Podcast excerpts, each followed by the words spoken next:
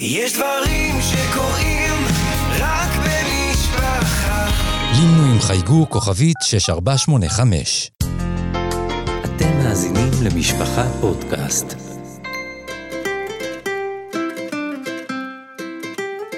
זמן סיפור סדרת סיפורים לילדים מתוך ספריית ילדים של משפחה.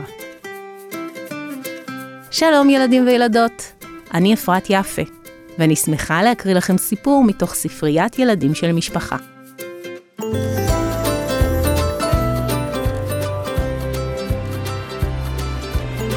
המטבח הוורוד של סבתא רייזי מאת מעיין דוד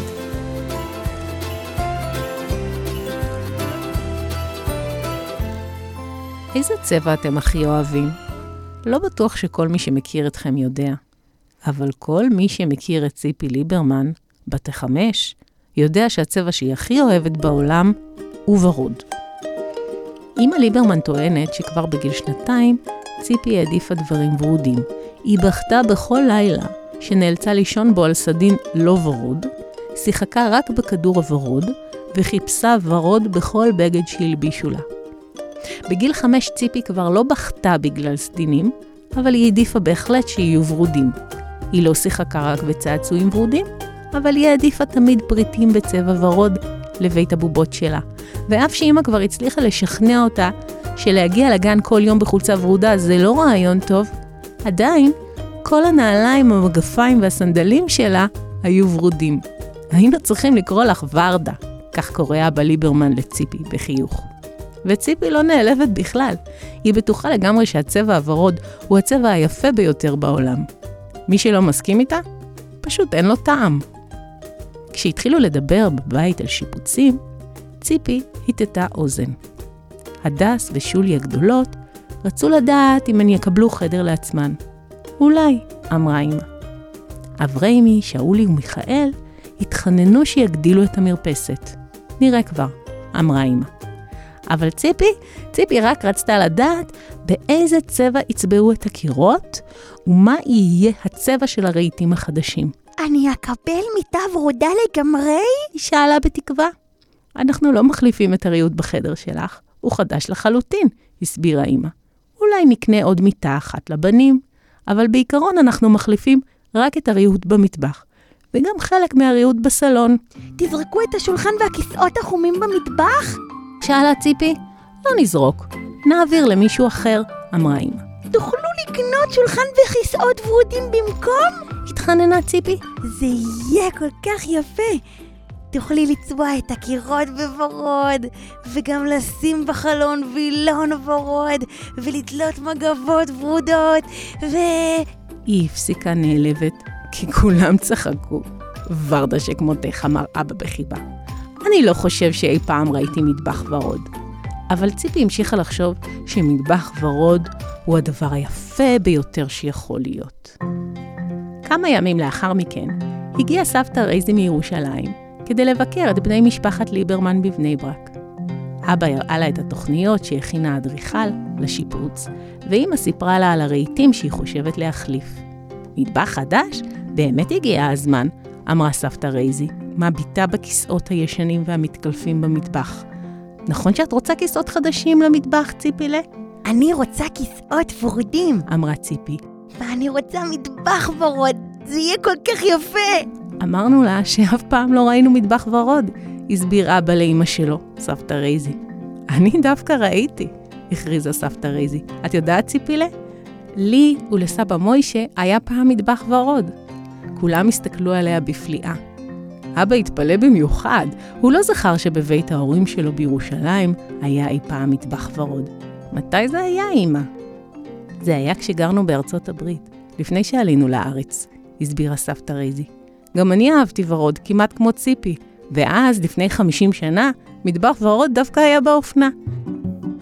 היה לנו מטבח שנראה כמו חלק של בית בובות. וילונות ורודים, שולחן וכיסאות ורודים, ארונות ורודים, מגבות ורודות, אפילו המקרר היה ורוד. הרצפה הייתה משבצות של שחור ולבן, כמו לוח דמקה. אני באמת צריכה לחפש בתמונות הישנות שלי. אני די בטוחה שיש לי תמונה צבעונית של המטבח הזה. ציפי הסתכלה על סבתא בעיניים נוצצות. באמת היה לך כזה מטבח, סבתא? אז למה לא הבאת אותו לארץ? סבתא צחקה. להביא דברים לארץ פעם היה נורא מסובך, חמודלה. שלחנו לארץ באונייה רק את הדברים שהיינו צריכים ממש. המקרר היה ורוד, אבל ענק מדי בשביל הדירה הפצפונת ששכרנו בירושלים. הארונות היו חלק מהמטבח, ולא היה אפשר להעביר אותם. והשולחן בכיסאות, אחותי שרה שנשארה בניו יורק, התחננה לקבל אותם, אז השארתי לה אותם. רק המגבות והווילון עלו איתנו לארץ, והם כבר מזמן נקראו והושלכו לפח. אבל את לא היית מאוד עצובה? רצתה ציפי לדעת. לא היית עצובה מאוד שבירושלים כבר לא היה לך מטבח ורוד? לא הייתי עצובה בכלל, הבטיחה לה סבתא. אהבתי את המטבח הוורוד שלי, אבל את ארץ ישראל אהבתי יותר. כל כך רציתי לעלות אליה. המשפחה שלי הייתה כולה באמריקה, אבל סבא ואני התגעגענו תמיד לארץ ישראל. רצינו לגור בין יהודים. זה היה שווה לנו הרבה הרבה יותר ממטבח ורוד. סבא וסבתא ויתרו על הרבה יותר ממטבח ורוד, אמר עכשיו אבא. בחוץ לארץ היה להם בית פרטי גדול ומכונית. כשהם עלו לארץ, הייתה להם דירה של חדר וחצי, והם היו צריכים ללמוד לנסוע באוטובוסים. זה ממש קשה, אמר שאולי, ושאר הילדים ינענו בראשיהם. היום כשלסבא וסבתא כבר יש דירה גדולה למדי בבית בגן, הם התקשו לדמיין אותם מצטופפים בחדר וחצי, אחרי שחיו בבית פרטי. זה קשה? התנגדה סבתא. כמעט כל השכנות שלי בבניין היו עולות חדשות. חלק מהן השאירו חנויות ושדות, ועלו לארץ בלי כלום. הגויים בארצות שמהן באו, לא הרשו להם לקחת שום דבר. לנו עוד היה מזל שיכולנו להביא איתנו חלק מהדברים שלנו. וארץ ישראל הייתה נהדרת, בדיוק כפי שחלמנו. אבל לא היה לכם יותר מטבח ורוד. נכון, צחקה סבתא. אבל מה שווה יותר, מטבח ורוד בחוץ לארץ, או לגדל נכדה ורודה כמוך בארץ ישראל?